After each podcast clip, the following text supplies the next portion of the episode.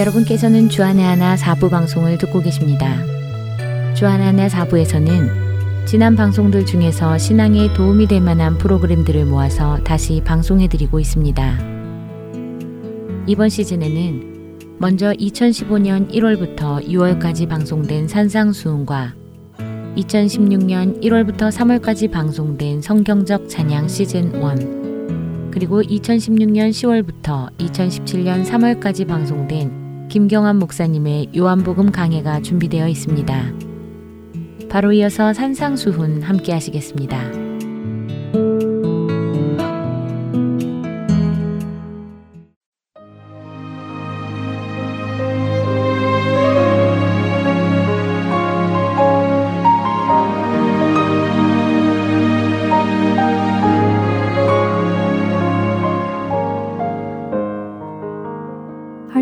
서울 복음 방송 애청자 여러분 안녕하세요. 산상수훈 진행의 최소영입니다.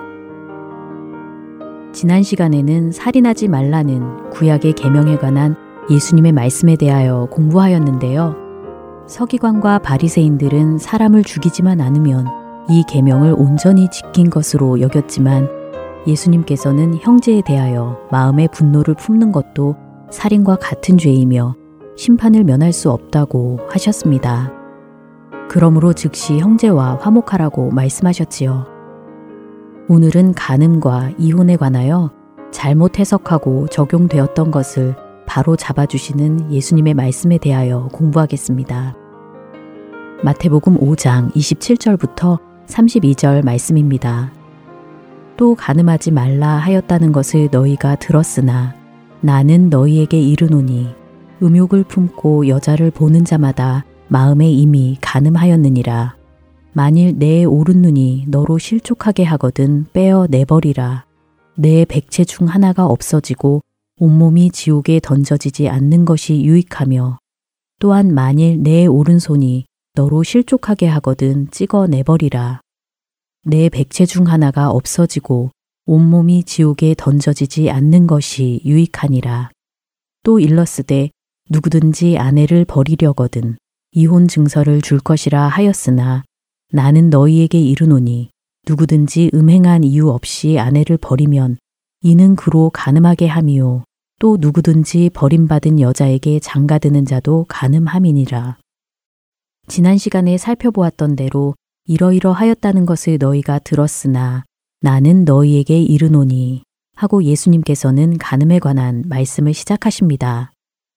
서기관과 바리새인들을 통하여 그 당시 유대인들이 들어왔던 구약의 계명 중 하나는 바로 가늠하지 말라라는 것이었습니다. 이것은 10계명 중 제7계명에 속하는 것이었지요. 그들은 살인하지 말라는 계명과 마찬가지로 이것 역시 가늠의 행위 자체를 하지 않는다면 온전히 이 계명을 지키는 것이라고 해석하고 가르쳤습니다. 그러나 예수님께서는 28절에서 음욕을 품고 여자를 보는 자마다 마음에 이미 가늠하였다고 말씀하십니다.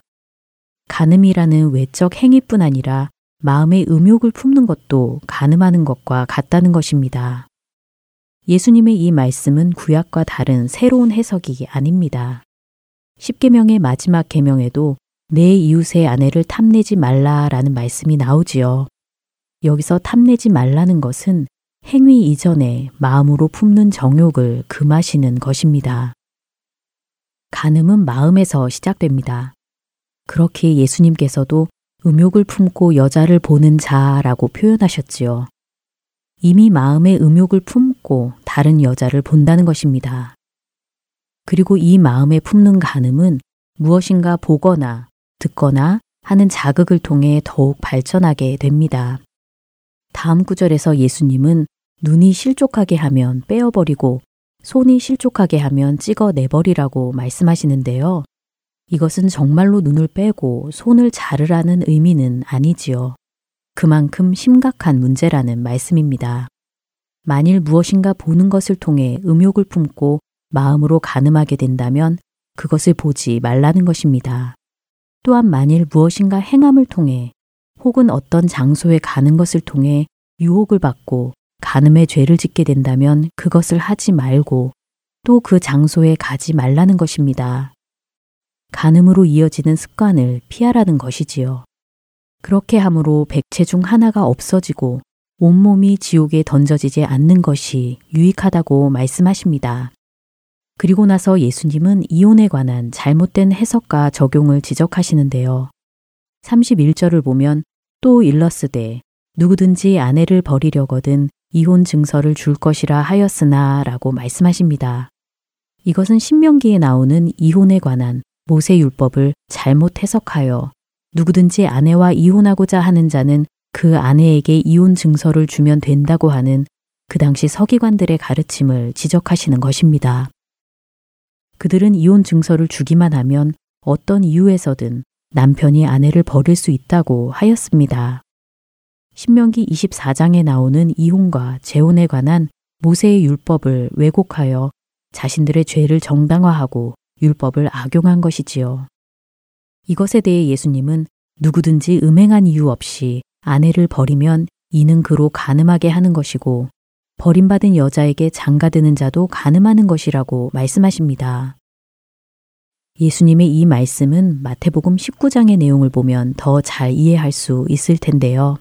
마태복음 19장 3절부터 9절까지는 바리새인들이 예수님께 이혼에 관하여 질문하고 그에 대해 예수님께서 답변하여 주시는 내용이 나옵니다. 19장 3절에서 바리새인들이 예수님을 시험하고자 예수님께 사람이 어떤 이유가 있으면 그 아내를 버리는 것이 옳으니까 하고 묻습니다. 즉 이혼 사유가 되는 경우는 어떤 것들이 있는지 묻는 것이지요.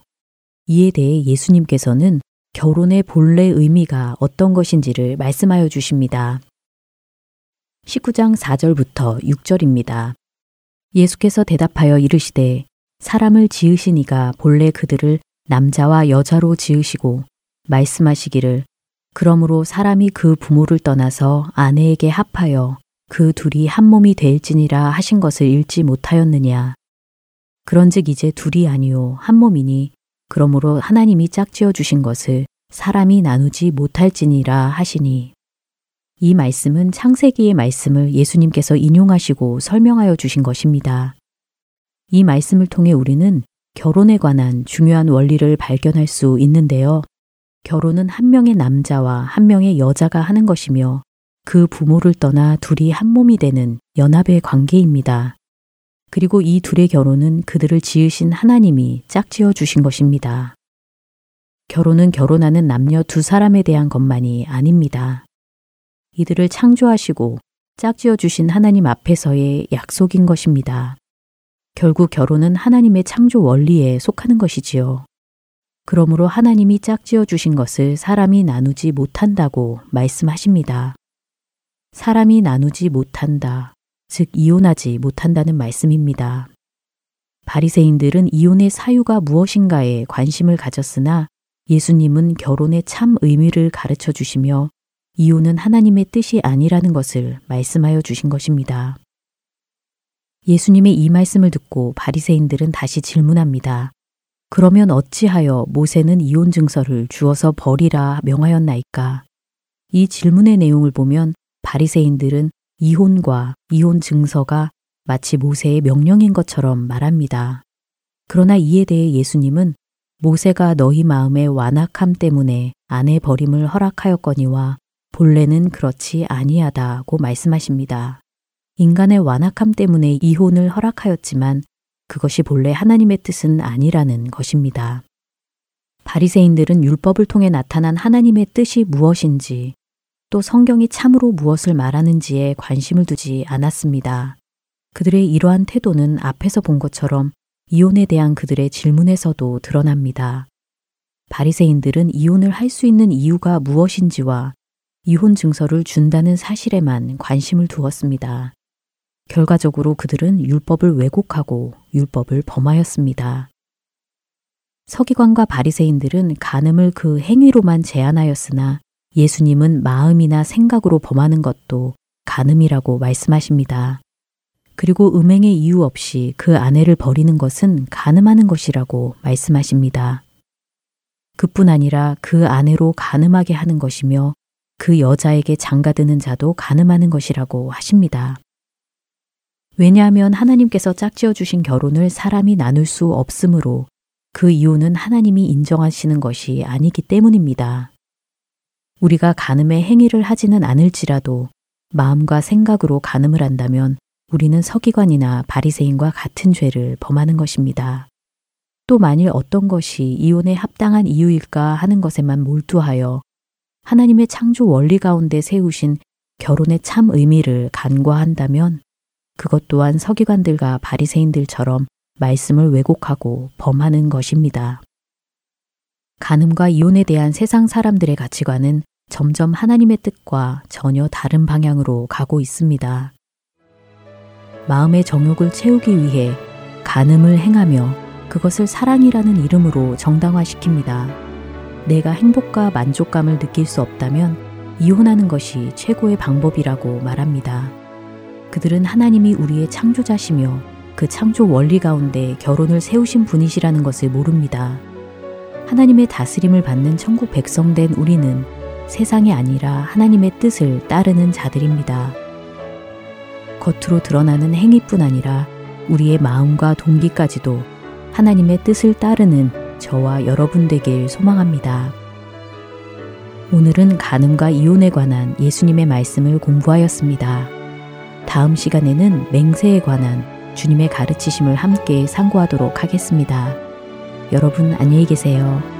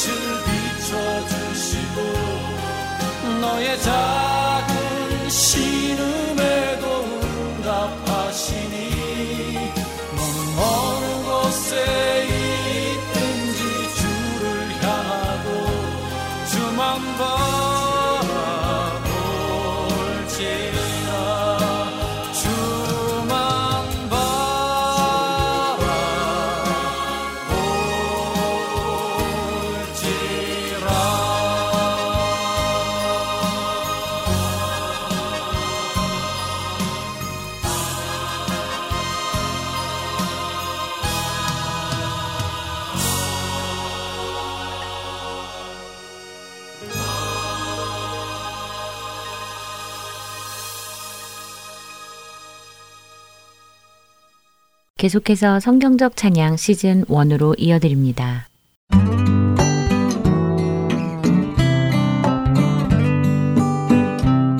애청자 여러분 안녕하세요. 찬양 받으시기에 합당하신 하나님께 드리는 찬양이 무엇인지 성경 속에서 함께 찾아보는 성경적 찬양 진행의 박영규입니다. 여러분 안녕하세요. 강승규입니다. 성경적 찬양 벌써 한 시즌의 마지막 시간이 되었습니다.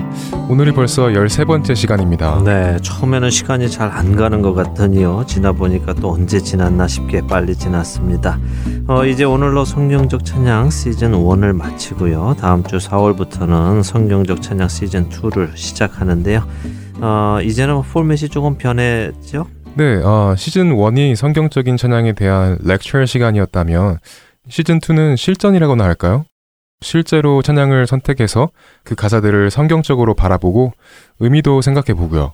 또한 함께 불러보는 시간으로 꾸미려고 하고 있습니다. 네. 많은 분들이 기도해 주시고요. 또 애청해 주시기 부탁드립니다. 네, 우리가 성경적인 찬양을 실제로 부를 수 있는 시간이 되기를 소원해 봅니다.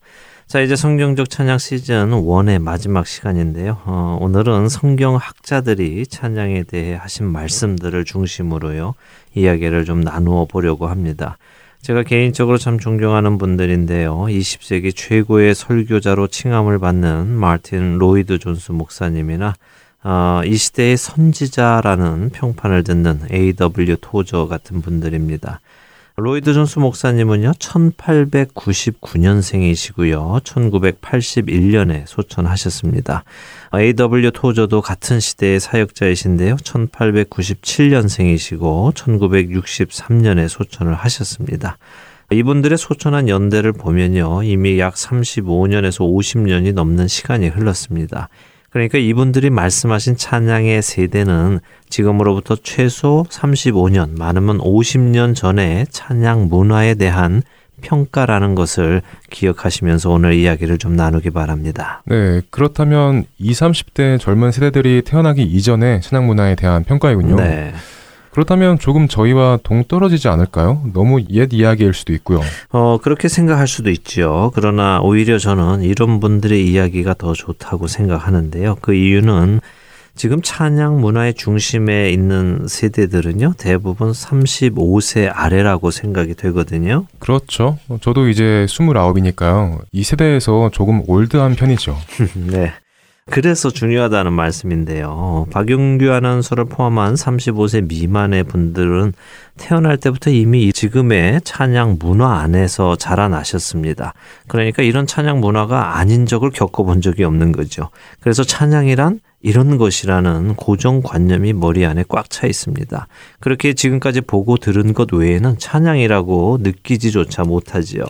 아, 그러니까 저희 세대는 이런 컨템포럴리 크리스찬 뮤직을 접하고 살아와서 이런 찬양 문화가 아닌 문화는 아예 알지 못한다는 말씀이군요. 그렇죠. 그렇게 이런 컨템포러리한 문화가 태동되기 위해 준비를 하던 시대에 사역을 했던 아주 신실한 사역자들은 이런 문화의 변화를 어떻게 생각했나 아는 것이 우리에게 큰 도움이 될 수 있다는 것입니다. 그렇겠네요. 제 3자의 입장에서 바라볼 수 있는 기회가 될 것 같습니다. 예, 그렇게 되기를 바랍니다. 마음을 열고 한번 생각해 보죠.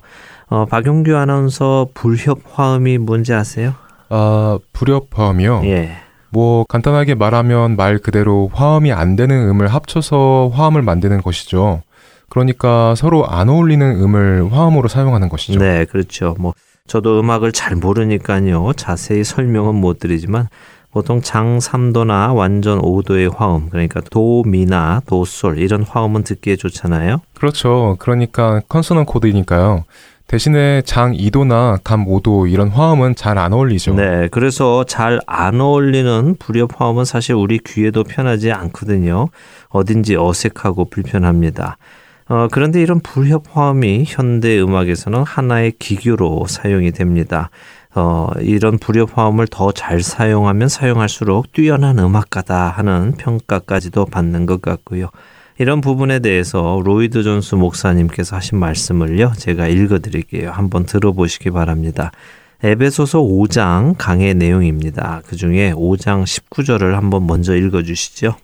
네, 시와 찬송과 신령한 노래들로 서로 화답하며 너희의 마음으로 죽게 노래하며 찬송하며 아, 전에도 몇 번 읽었던 구절이네요. 네, 그랬죠. 성령 충만해서 드리는 찬양이 어떤 찬양인가 잘 표현해 준 구절이라고 말씀을 드렸었습니다.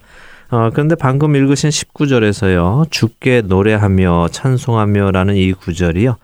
킹 제임스 성경으로 보면 singing and making melody in your heart to the Lord 이렇게 되어 있습니다. 오, 찬송하며가 making melody를 번역한 것이네요. 네, 그렇죠. 그 making melody는 프살로라는 헬라어의 번역이고요. 그래서 이 구절 making melody를 기억하시면서 제가 읽어드리는 로이드 존스 목사님의 말씀을 한번 들어보시기 바랍니다. 옥스퍼드 영어 사전에는 멜로디가 다음과 같이 정의되어 있습니다. 감미로운 음악, 아름답게 배열된 음악적인 소리들, 음악적인 소리들이 만들어내는 아름다운, 아름다운 선율과 가락이라고요. 우리는 멜로디, 곧 곡조라는 단어가 내포하고 있는 이 모든 뜻을 아는 것이 중요합니다. 왜냐하면 사도 바울이 19절에서 하고 있는 일이 바로 이것이기 때문입니다. 그는 그리스도인이 함께 모여 하나님을 경배하고 찬양할 때 그리스도인으로서 어떻게 행동해야 하는지를 다루고 있습니다. 그리스도인이 부르는 노래에는 아름다운 곡조가 있고 아름다운 형식이 있습니다. 이것이 그리스도인이 부르는 노래의 가장 본질적인 특징입니다. 또한 이것은 그리스도인이 만들어내는 모든 예술에도 동일하게 적용됩니다. 저는 교회가 이것을 다시 한번 깨닫는 것이 매우 중요하다고 말씀드립니다. 교회는 오늘날 이 세상의 모든 종류의 예술에서 적극적으로 추구하고 있는 흉한 것에 대하여 정면으로 대항해야 합니다. 그리스도인의 음악은 연주하거나 창작함에 있어서 사람들이 자신들의 기교를 뽐내는 장이 되어서는 안 됩니다. 세상은 아름다운 곡조를 피하기 위해서 흔히 사람들이 예상하는 음을 넣지 않거나 자신의 음악이 일정한 형식의 아름다움을 추구하지 않고 끊임없이 변화하는 상태에 있도록 하기 위해 고의적으로 엉뚱한 음을 넣습니다. 그러나 이런 일은 그리스도인의 음악에서 용납될 수 없습니다. 단순히 기교를 추구하는 것은 지성이 모자라고 마음이 완고하며 차가운 세상이 하는 일입니다.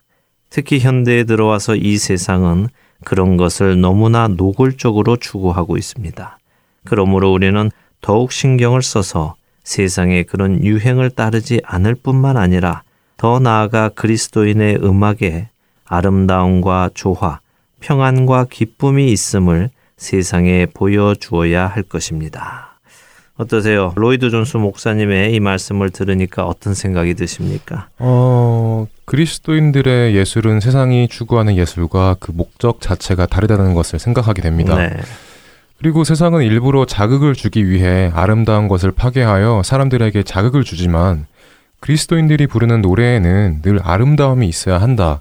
멜로디라는 단어가 가지고 있는 그 아름다움이 반드시 있어야 한다는 말씀을 하시고 계시다는 생각이 듭니다. 네, 그렇습니다. 아름다움이라는 것은요, 그리스도인에게 주어진 특권입니다.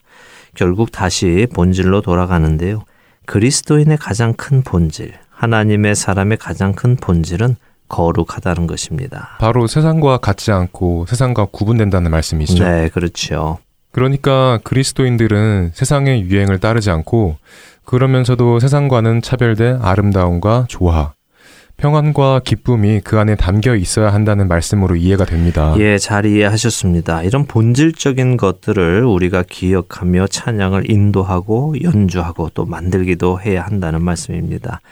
어, 이번에는요, A.W. 토저의 글을 읽어 드리겠습니다. 이번은 아까도 소개에 제가 이 시대의 선지자라는 평판을 받는다고 말씀을 드렸죠. 그래서 이분의 말씀은요, 좀 직설적이고 잘못을 아주 신랄하게 비판하십니다. 표현이 과격하다는 말씀인가요? 네, 뭐 그렇게 느껴질 수도 있습니다만 우리가 성경을 읽다 보면요. 그 표현의 수준이 아주 과격하고 적나라한 경우도 많이 있는 것을 보거든요. 성경이 죄를 죄로 지적할 때 거기에는 순화라는 것이 없습니다. 아주 직설적이죠. 어, 이 토저분도 그런데요. 이분의 저서 중에 예배인가 쇼인가 하는 책이 있습니다. 이분은 이 시대의 예배가 성경에 근거하지 않고 헐리우드에서 배워왔다고 책망을 하고 계십니다. 그 중에 일부를 제가 또 읽어 드릴게요. 지난 25년 동안 복음주의 진영에서는 신앙과 행위에 있어서 큰 변화가 있었다. 이 변화는 너무나 커서 사실상 변질이라고 말할 수 있을 정도이다. 더욱이 이런 변질은 열심을 내는 정통 신앙의 가면 뒤에서 일어났다. 성경책을 끼고 주머니에 신앙 소책자를 잔뜩 넣은 채 신자들이 모여서 예배를 드린다. 그러나 그 예배는 너무나 육적이고 이교적이기 때문에 극장의 쇼와 거의 구별이 안 될 정도이다. 이런 이교적 현상을 꾸짖는 설교자나 저술가는 오히려 곳곳에서 조롱과 비난의 대상이 되고 있을 뿐이다. 나는 오늘날 복음이라고 여겨지는 많은 것들이 실상은 세상의 쾌락과 취향과 야망에 완전히 사로잡힌 사람들의 마음에 접목된 정통 종교의 매우 무기력한 사례에 불과하다고 확신한다. 교회에는 성령보다는 세상의 영향을 더 많이 받은 사람들이 있는데 그들은 성령님의 인도를 따를 준비가 되어 있지 않다. 그들의 생활 방식과 정신 상태는 예루살렘보다는 헐리우드를 더 닮았다. 만일 당신이 그들을 지금 당장 예수님이 계신 새 예루살렘으로 데려간다면 그들은 매우 불편해 할 것이다.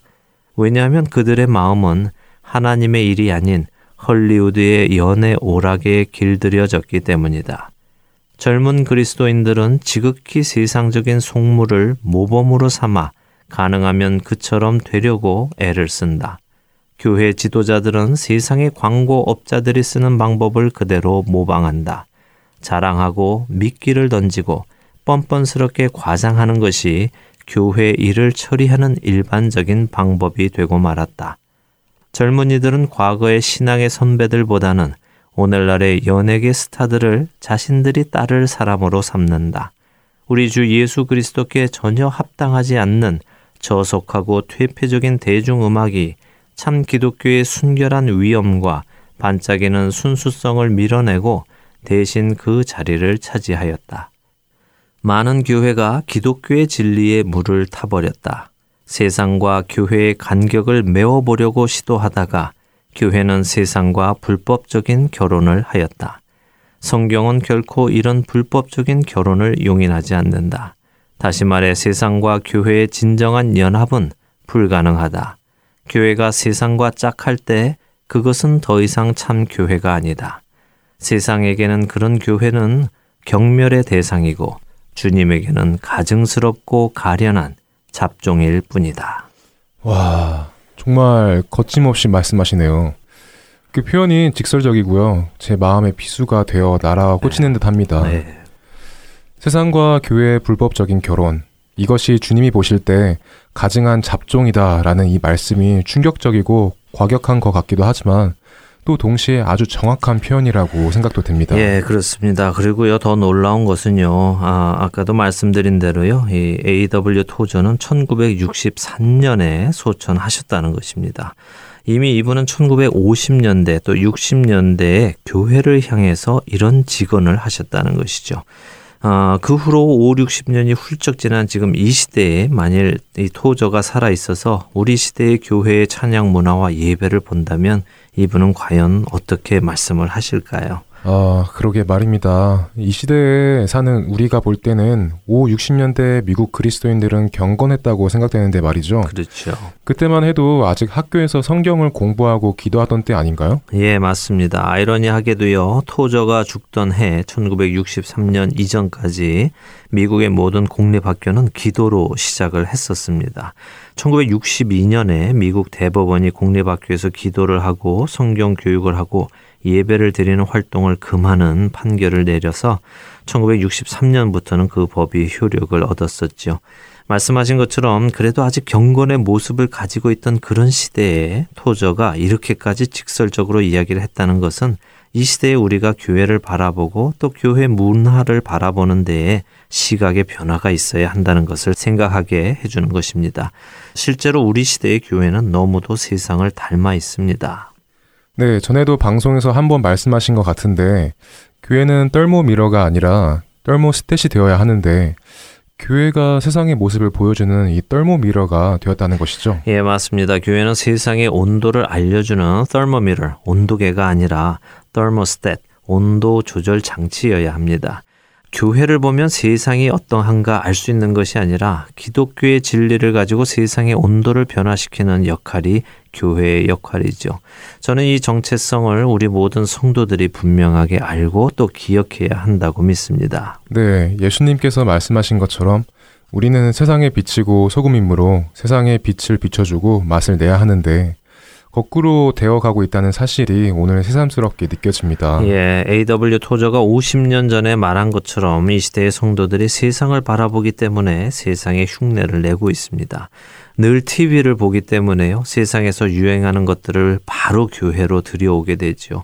우리 청취자 여러분들도 한번 스스로 생각해 보시기 바랍니다. 여러분들은 누구를 롤 모델로 삼고 살아가고 계십니까? 여러분들은 누구를 닮기 위해서 노력하고 계십니까? 아까 토저가 말한 대로 신앙의 선배들을 바라보며 그 길을 가리는 것이 아니라 세상에 잘 나가는 연예인들을 바라보며 살아간다는 사실이 인정하기는 싫지만 인정할 수밖에 없네요. 우리가 우리의 잘못을 알면 이제 돌이켜야 하겠죠? 예, 돌이켜야 하지요. 어, 그것이 하나님께서 원하시는 것입니다. 그렇게 우리는 돌이켜야 합니다. 그리스도인은요, 그리스도를 따르는 사람입니다. 그리스도를 따른다는 것은 그분을 바라보고 간다는 것입니다. 다른 곳을 바라보며 그리스도를 따를 수는 없습니다. 우리의 시선을 잠시도 그분에게서 벗어나게 해서는 안 됩니다. 우리가 다시 돌이키기를 바랍니다. 그리고 정말 우리가 드리는 찬양이 또 우리가 드리는 예배가 또 이 우리가 즐기는 크리스천 문화가 모두 하나님 앞에 올바른 것인지 하나님께서 보시기에 합당하신 것인지 하나님께서 기뻐하실 것인지 우리 스스로 생각해 보고 점검해 보기 바랍니다. 네, 그렇게 되기를 바랍니다. 우리가 세상의 문화를 교회 안으로 가지고 들어와 세상을 흉내내는 것이 아니라 오히려 그 반대로 진리를 가지고 세상에 빛을 비추는 우리가 되어야 하겠습니다. 네, 기억하십시오. 우리가 세상과 같지 않다는 것은요, 우리의 자랑입니다. 그것은 부끄러운 것이 아닙니다. 세상 사람들이 이런저런 것들을 즐기면서 자랑할 때 우리는 그런 것이 없다고 부끄러워하지 마시기 바랍니다. 또한 우리도 그런 비슷한 것 만들어서 하자라고 하시지도 마시기 바랍니다. 우리가 따를 것은 세상이 아닙니다. 우리가 비교할 것도 세상이 아닙니다. 여러분은 그리스도인입니다. 세상 사람이 아닙니다. 그리스도인답게 살아가시기를 간절히 소망합니다. 네, 부끄럽지 않은 그리스도인. 세상과 구분되는 거룩한 그리스도인으로 살아가는 우리 모두가 되기를 바랍니다. 바로 그런 삶을 살며 드리는 찬양이 거룩한 찬양이 될 것이라고 믿습니다. 예, 아멘. 여러분들과 함께 성경을 찾아보며 하나님께 드릴 성경적 찬양은 무엇인가 함께 점검하고 공부해본 성경적 찬양 시즌 1. 오늘로서 마치고요. 저는 다음 주 이 시간 성경적 찬양 시즌 2에서 다시 만나 뵙겠습니다.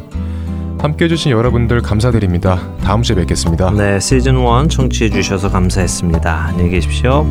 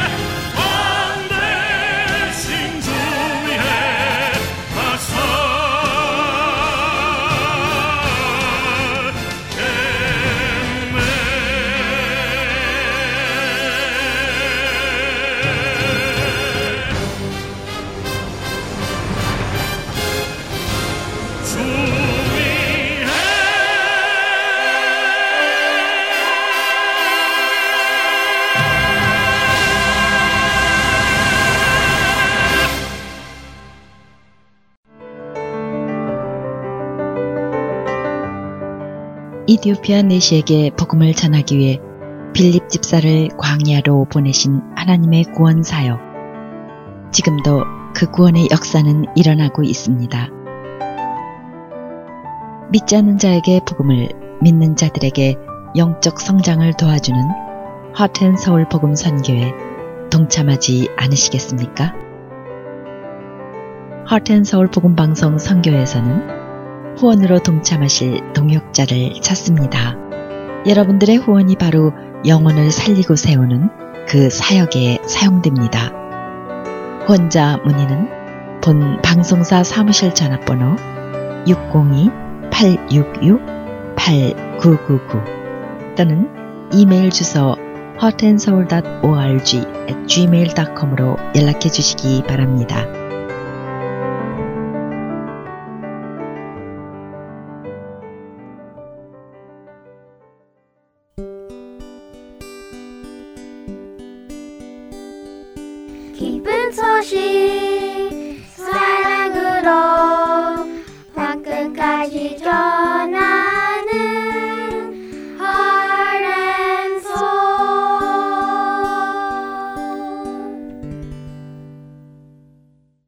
김경환 목사님께서 진행해 주시는 요한복음 강해로 이어집니다.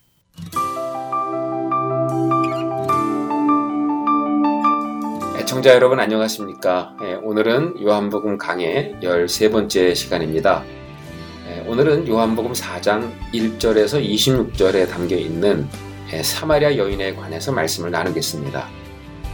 앞서 본 3장에는 니고데모가 나옵니다.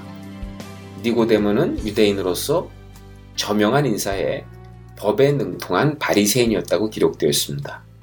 그러니까 니고데모는 아브라함의 혈통으로서 하나님 나라를 분명히 받았다고 믿었던 사람이었다는 거죠. 오늘 4장에는 사마리아 여인이 나옵니다. 유대인들이 부정하다고 여기는 사마리아 사람이죠. 그 사마리아 사람 가운데서도 이 여인은 남자 관계가 복잡한 여자였습니다. 어떻게 보면 유대인들이 생각하는 하나님의 나라와는 전혀 상관이 없는 인물이었다는 것입니다. 그러나 오늘 말씀이 보여주는 것은 둘 다 예수님께서 전하시는 하나님의 나라가 무엇인지 이해하지 못하고 있었다는 것입니다. 무엇을 말해주는 거죠? 예수님의 눈으로 볼 때 니고데모나 사마리아 여인이나 다를 게 없었다는 거예요. 둘 다다 다 예수님께서 전하신 하나님의 나라를 받아야만 하는 존재들이었다는 것입니다. 오늘은 니고데모의 대화에 이어서 예수님과 사마리아 여인의 대화를 보려고 합니다. 자, 이 대화를 통해서 우리들은 이 사마리아 여인에게 일어난 내면의 변화를 보면 좋겠습니다. 그가 처음에는 예수님을 유대인이라고 고백했는데 어떻게 마지막에는 그 예수님을 보면서 메시아라고 고백하게 되었는가 그 흐름을 볼 수 있었으면 좋겠습니다. 먼저 요한복음 4장 1절에서 6절까지 제가 읽습니다. 예수께서 제자를 삼고 세례를 베푸시는 것이 요한보다 많다 하는 말을 바리새인들이 들은 줄을 주께서 아신지라 예수께서 친히 세례를 베푸신 것이 아니요 제자들이 베푼 것이라 유대를 떠나서 다시 갈릴리로 가실새 사마리아를 통과하여야 하겠는지나 사마리아에 있는 수가라 하는 동네에 이르시니 야곱이 그 아들 요셉에게 준 땅에 가깝고 거기 또 야곱의 우물이 있더라.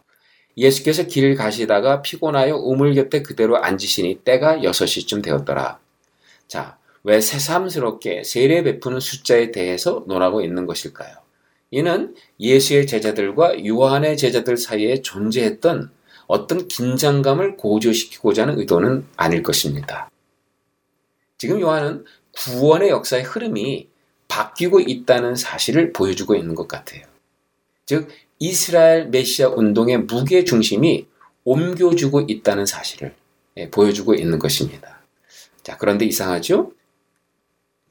그렇다면 오늘 예수님은 메시아에 머물러 있어야 되는데 예수님은 모든 메시아 운동의 심장부였던 예루살렘을 떠났다는 것입니다. 왜 그랬을까요? 바리새인들과의 갈등을 피하기 위해서입니까? 아닙니다. 예수님은 메시아 운동이 한참 고조되고 있을 때 그 메시아는 어떠한 메시아만 하는지를 간파하셨던 것 같습니다. 그 메시아는 유대인들에게 국한된 메시아가 아니라 온 세상의 메시아여야 된다는 사실을 간파하셨던 것입니다. 그래서 예수님은 그 목적을 가지고 사마리아 땅을 밟게 된 것입니다. 예수님은 사마리아 땅의 수가라 하는 동네에 이르렀습니다. 수가는 창세기 48장 22절에 나오죠. 세겜에서 1마일 떨어진 곳에 있습니다. 그곳에는 야곱의 우물이 있었습니다. 이 야곱의 우물은 아마도 사마리아인들에게 중요한 상징적 의미를 가지고 있었을 것입니다. 이 우물을 유다인들에게 보여주면서 그들은 주장했을 것 같아요. 이 우물을 보라고. 이 우물이 사마리아 땅에 있지 않느냐. 무엇입니까? 자신들이 구약의 전통을 이어가고 있는 이스라엘이라는 것입니다. 그곳에서 예수님은 우물가의 한 여인을 만나 그에게 물을 좀 달라 합니다. 4장 7절에서 9절입니다. 사마리아 여자 한 사람이 물을 기르러 왔음에 예수께서 물을 좀 달라 하시니 이는 제자들이 먹을 것을 사러 그 동네에 들어갔음이러라. 사마리아 여자가 이르되 당신은 유대인으로서 어찌하여 사마리아 여자인 나에게 물을 달라 하나이까 하니 이는 유대인이 사마리아인과 상종하지 아니함이로라. 이 여인은 보통 사마리아인이 아닙니다. 이 여인은 6시쯤 물을 길러 나왔다고 되어 있습니다. 6시면 우리 시간으로 정오를 가리키는 한낮이죠. 사막지대인 이곳에서 햇볕이 가장 뜨거운 정오에 아무도 물을 길러 나오지 않습니다. 보통 아침이나 저녁 서늘할 시간을 이용해서 이 아랑네들이 물을 길러 나옵니다. 그런데 아무도 물을 길러 나오지 않는 이 시간에 물을 길러 나왔다면 분명 이 여자는 사람들의 눈을 피해 나왔다는 것입니다.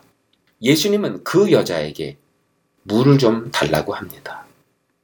여러분, 유대인 한 남자가 사마리아 여인에게 물을 달라 한 것입니다. 그것도 떳떳하지 못한 과거를 지닌 여자에게 물을 달라 한 것입니다. 그 여자가 퍼주는 물을 마시겠다는 것은 부정한 그 여자와 같은 그릇에 입을 대고 물을 마시겠다는 것입니다. 율법적으로 보면 예수님은 지금 도저히 용납될 수 없는 행동을 하고 있는 것입니다. 아마 오늘처럼 SNS가 보편화된 사회였다면 벌써 이 장면은 인터넷상으로 온 세상에 심각한 스캔들로 알려졌을 거예요. 메시아 운동의 저명한 한 지도자가 한 부정한 사마리아 여인과 우물가에서 만나 심상치 않은 대화를 주고받았다. 그런 기사가 실렸겠죠. 뿐만 아니라 그 여자가 마신 그릇에 입을 대고 같은 물을 나눠 마셨다. 라고 말했을 거예요. 별의별 소문이 뭐 인터넷을 뜨겁게 달고 있을 것입니다. 이에 대한 사마리아 여인의 반응입니다. 당신은 유대인으로서 어찌하여 사마리아 여자인 나에게 물을 달라 하나이까? 아주 당연한 반응입니다. 자신에게 물을 달라 하는 예수님이 참으로 이상하게 보였던 것입니다. 왜냐하면 자신에게 물을 달라고 한 자는 유대인이었기 때문입니다. 유대인은 사마리아인과 상종하지 않을 뿐더러 사마리아인이 사용한 그릇으로 절대로 물을 마시지 않기 때문입니다. 예수님의 대답입니다. 10절이죠. 예수께서 대답하여 이르시되 내가 만일 하나님의 선물과 또 내게 물을 좀 달라 하는 이가 누구인 줄 알았다면 내가 그에게 구하였을 것이요 그가 생수를 내게 주었으리라. 자, 앞서 니고데모와의 대화 때도 우리가 보았지만 예수님의 말씀은 좀 느닷없다는 느낌을 주지 않습니까? 앞서 니고데모에게 내가 거듭나야 하나님 나라를 본다라고 단도직입적으로 말씀하셨죠. 사마리아 여인에게도 똑같이 말씀합니다. 내가 누구인지 알았다면 네가 그에게 구하였을 것이요 그가 생수를 내게 주었으리라. 생수 무엇입니까? 이 생수를 직역하면 흐르는 물, 폐계라고 하는 뜻을 담고 있습니다. 그러니까 의역하면 살아있는 물이라고 할 수 있겠습니다. 예, 구약을 보시면 하나님의 구원의 상징으로서 흘러 넘쳐나는 이 물이 여러 군데서 예, 언급되었던 사실을 우리가 알 수 있습니다. 그런데 그런 구절들을 찾아보면 하나같이 모두 메시아가 주실 성령을 상징하는 물들입니다. 그렇다면 예수님께서 여기에서 주시겠다고 약속하신 그 물은 뭘까요? 바로 성령님, 성령의 강을 의미하는 것입니다. 앞서 3장에서 예수님은 니고데모에게 무엇이 필요하다고 말씀하셨지요? 물과 성령으로 거듭나야 된다고 하셨습니다. 오늘 4장에서 예수님은 사마리아 여인에게 무엇이 필요하다고 말씀하고 계시죠? 생수, 흐르는 물, 성령이 필요하다고 말씀하고 계십니다. 니고데모나 사마리아 여인의 목마름은 영적인 목마름이었다는 것이죠. 그 영적 목마름은 이 세상 것으로는 채워지지 않았다는 것입니다. 반드시 성령으로만 채워져야 된다는 겁니다. 그래서 예수님은 지금 성령을 주시겠다고 약속하신 것입니다. 4장 11절에서 12절에 여자가 이르되 주여 물 기를 그릇도 없고 이 우물은 깊은데 어디서 당신이 그 생수를 얻겠사옵나이까? 우리 조상 야곱이 이 우물을 우리에게 주셨고 또 여기서 자기와 자기 아들들과 짐승이 다 마셨는데 당신이 야곱보다 더 크니까? 자 보십시오. 여인도 목마름을 말하고 있고 예수님도 목마름을 말하고 있습니다 목마르다고 하는 것은 두 사람 모두 동의합니다. 그런데 이 말씀을 한꺼풀만 벗기고 들여다보면 예수님의 목마름과 사마리아 여인의 목마름이 다르다는 사실을 알 수 있죠. 두 사람의 목마름이 서로 달랐다는 것은 그들이 마시기 원하는 물도 또한 서로 달랐다는 겁니다. 예수님이 말씀하시는 물은 뭐죠? 예수님이 주는 물은 생수였습니다. 헬라어로 폐계이며 직역하면 흐르는 물이에요. 의역하면 살아있는 물이라고 할 수 있겠습니다. 아까도 말씀을 드렸지만 이 구약에 보면 하나님의 구원의 상징으로 이 흘러 넘쳐나는 물이 언급되어 있습니다. 에레미야 2장 13절에도 그렇게 되어 있고 에스겔서 7장 1절에서 8절에도 그리 되어 있습니다. 요한복음 7장에서는 노골적으로 예수님이 말씀하십니다. 그 흐르는 물이 성령의 강임을 말씀하고 계시죠. 뭐라고 말씀하셨습니까? 누구든지 목마르거든 다 나에게 오라. 누구든지 나를 믿는 자는 그 배에서 생수의 강이 흘러나오리라고 말씀해 주셨어요. 이 생수의 강은 그들이 받을 성령을 가리켜 하신 말씀이다. 분명히 기록되어 있습니다. 이 물의 특징이 뭘까요? 흐르는 물입니다. 내가 깃는 물이 아닙니다. 흐르는 물이기에 그릇을 넣기만 하면 그릇에 저절로 담기는 물입니다. 즉 종교 생활을 통해 내가 얻어내고 쟁취하는 물이 아니라는 겁니다. 오로지 하나님께서 은혜로 주시는 것을 받는 것을 의미합니다. 우리가 믿기만 하면 하나님께서 은혜 어, 선물로서 우리에게 약속하신 물을 주시겠다고 했는데 바로 그 생수는 성령의 강이었던 것입니다. 사마리아 여인이 생각하는 물이 있습니다. 지금 사마리아 여인은 야곱의 우물물을 보고 있습니다.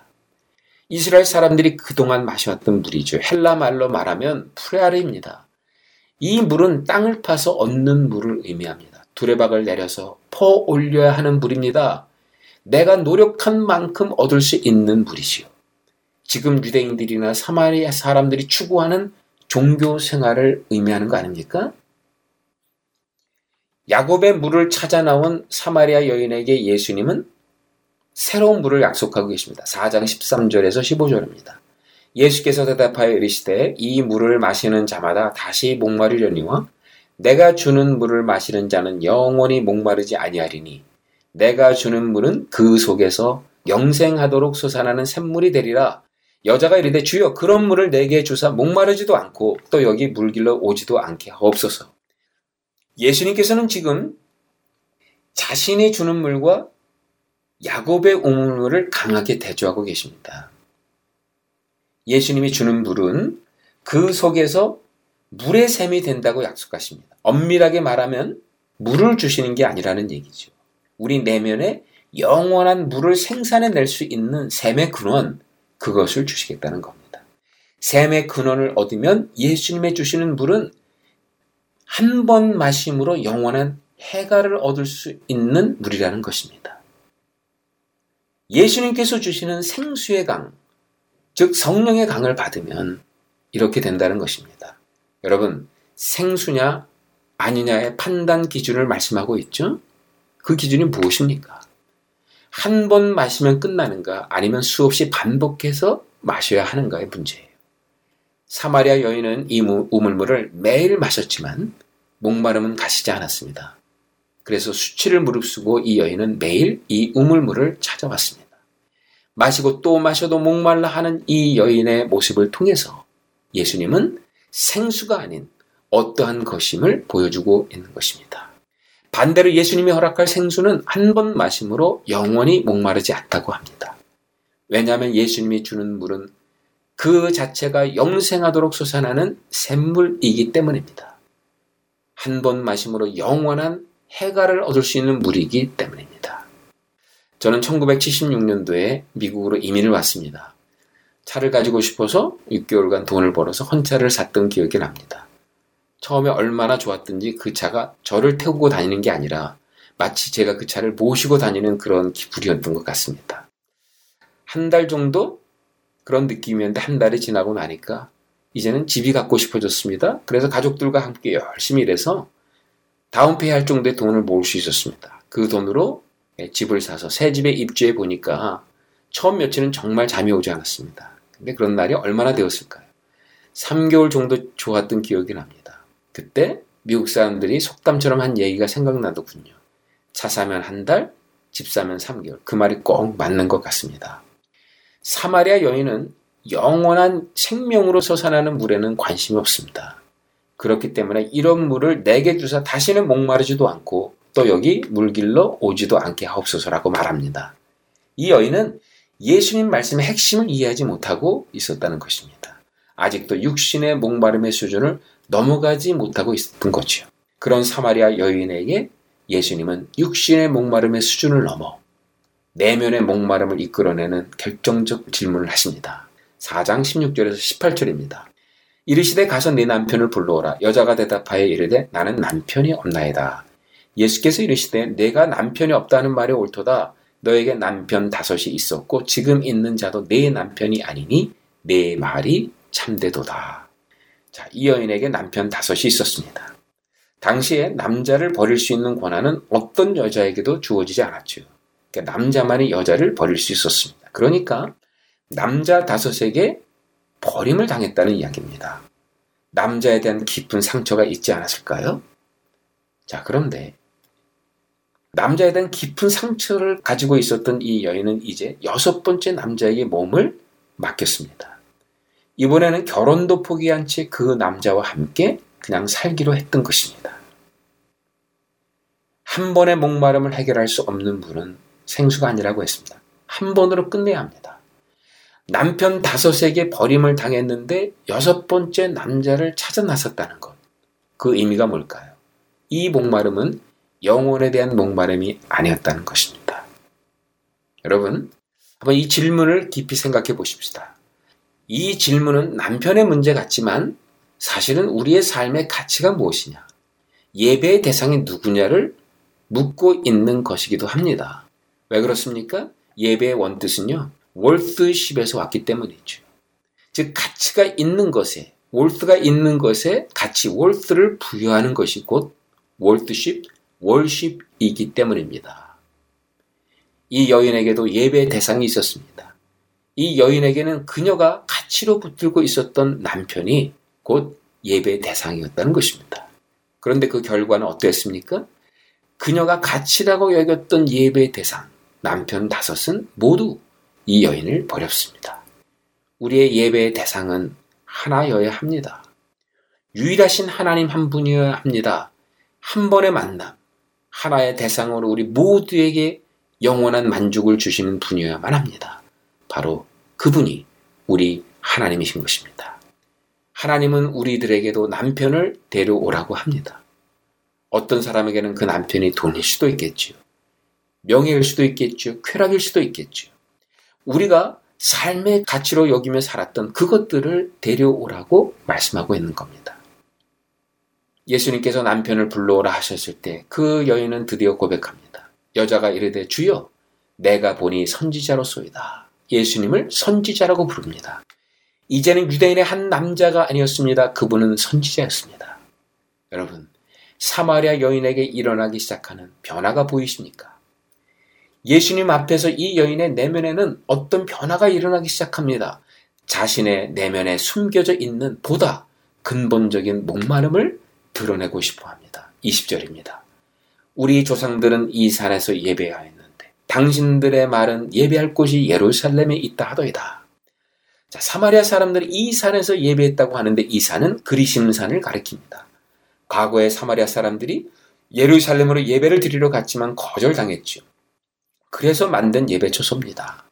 이런 역사적인 배경이 있었던 터라 사마리아 사람들은 자신들이 드리는 예배 정통 속에 늘 불안한 마음을 가지고 있었던 겁니다. 예수님의 대답입니다. 21절입니다. 예수께서 이르시되 여자야 내 말을 믿어라. 이 산에서도 말고 예루살렘에서도 말고 너희가 아버지께 예배할 때가 이르리라. 예배할 때에 때라고 하는 단어는 호라입니다. 요한복음에서 아주 중요한 단어입니다.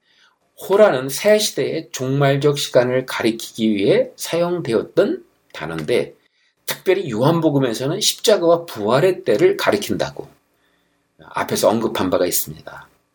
이 땅에 성전으로 오신 예수님은 자신의 십자가 부활을 통해 참 성전이 완성될 것을 이미 언급했습니다. 그래서 앞서 헤롯 성전을 심판하지 않았습니까? 그런 예수님은 오늘 사마리아 사람들이 찾는 이 그림 신산의 성전도 필요 없다고 말씀하신 겁니다. 이 성전도 아니고 저 성전도 아닌 그들의 성전을 대체하는 진정한 성전이 여기 왔다는 것입니다.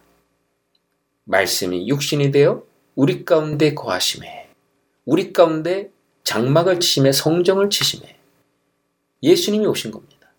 그 성전은 눈에 보이는 성전이 아니죠. 손으로 지은 성전이 더 이상 아닙니다. 그 성전은 말씀이 육신이 되므로 우리 가운데 거한 예수님인 것입니다. 그 예수님이 하늘과 땅을 연결시켜 주었기 때문입니다. 하늘과 땅을 연결시켜 준 그분이 진정한 성전이요. 하나밖에 없는 성전이 된 것입니다.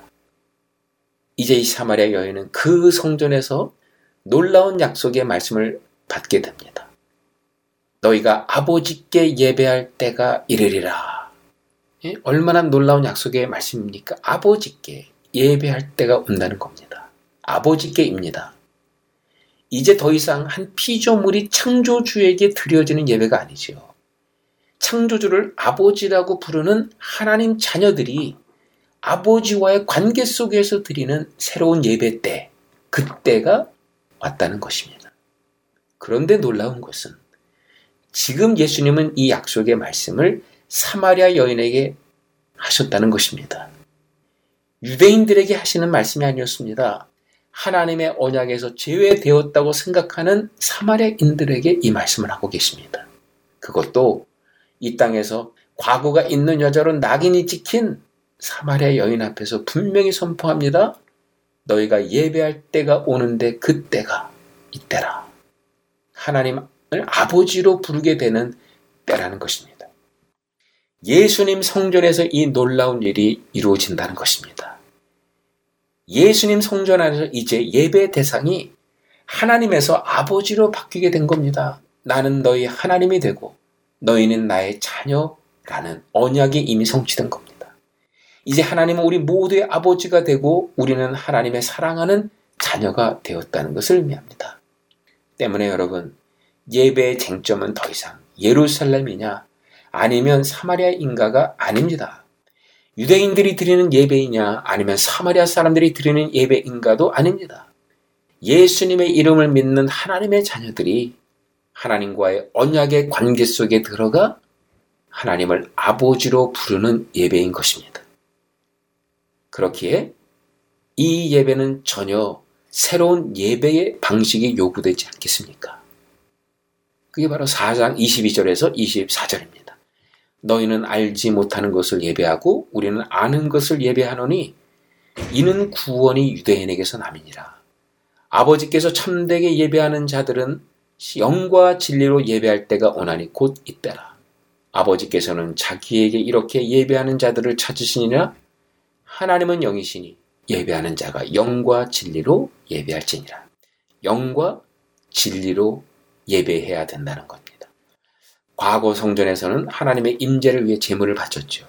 예수님은 그 과거 성전에 들어가셔서 그곳에 제물로 들어지는 동물들을 다 내어 쫓으셨습니다. 그 동물들이 무슨 죄가 있어서가 아닙니다. 그 동물들은 번제와 화목제물에 드려지는 제물들이었죠.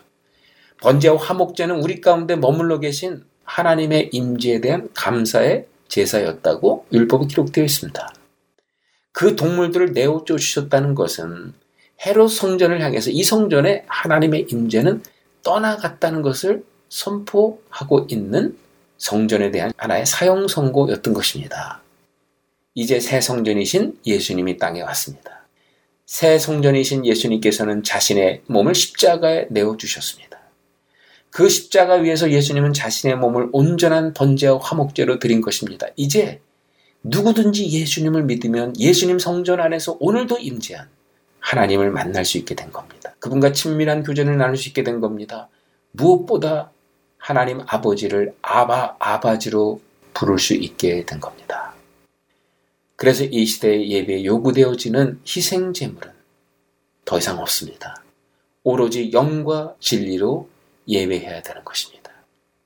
영과 진리는 성령과 진리의 말씀이란 이야기죠. 이 두 가지는 예수님이 아버지께로 가신 이후에 자신의 현존성을 대체하는 두 가지예요. 주님은 떠나가셨지만 영이 남아있고 주님의 진리인 말씀이 남아있기 때문에 영과 진리가 있다고 하는 것은 예수님의 현존성이 있다고 하는 얘기입니다. 그러므로 영과 진리로 예배한다는 것은 옛 성전에서 바쳐지는 희생 제물이 아닌 현존하는 예수님의 임재 안에서 예배하라는 것입니다. 위로부터 임한 성령 안에서 예배하라는 것이고 위로부터 임한 말씀 안에서 예배하라는 것입니다. 이제 사마리아 여인도 아버지께 예배하는 자로 나아갑니다. 지금까지는 모르는 것을 예배했던 사마리아 여인도 이제는 예수님을 메시아로 고백함으로 언약 백성의 이론이 된 것입니다. 여자가 이르되 메시아 곧 그리스도라 하는 이가 오실 줄을 내가 아노니 그가 오시면 모든 것을 우리에게 알려주시리라. 예수께서 이르시되 내게 말하는 내가 그라 하시니라. 예수님은 노골적으로 이제 자신을 드러내십니다. 내가 그라. 이 표현은 에고 에이미에서 따왔다고 앞에서 여러 차례 언급했습니다. 예수님은 자신을 구약의 여호와와 동격으로 말씀합니다. 예수님은 이스라엘 백성들이나 사마리아 사람들이 동일하게 예배하는 창조주 하나님을 언급하고 있습니다. 그리고 그 창조주 하나님이 예수님 자신에게 계시되었다고 증언하고 있는 것입니다. 이 충격적인 계시로 사마리아 여인과의 대화는 끝납니다. 그런데 놀라운 것은 예수님이 사마리아 여인에게 보여준 이 놀라운 계시를 사마리아 여인은 받아들였다는 겁니다. 그리고 예수 그리스도를 메시아로 영접했다는 겁니다. 이 놀라운 사건으로 이제 사마리아 땅에 새로운 출애굽의 역사가 시작되었음을 우리에게 보여주고 있습니다. 오늘은 여기까지 하겠습니다. 애청자 여러분 안녕히 계십시오.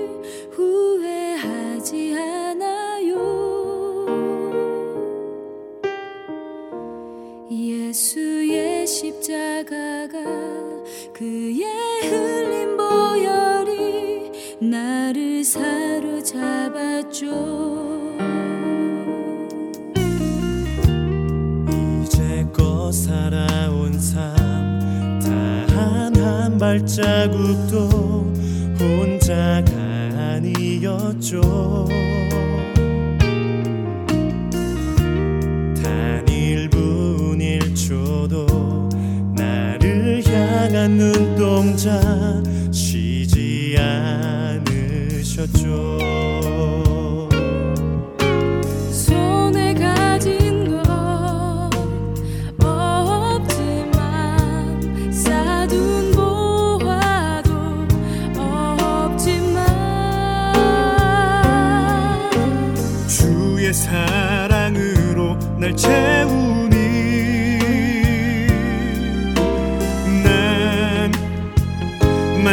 만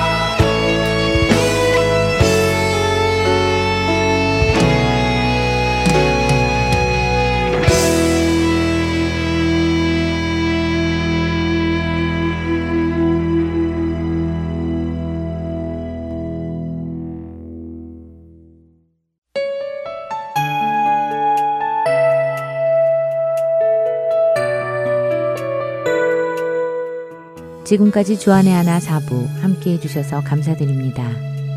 계속해서 주안의 하나 오부로 이어드립니다.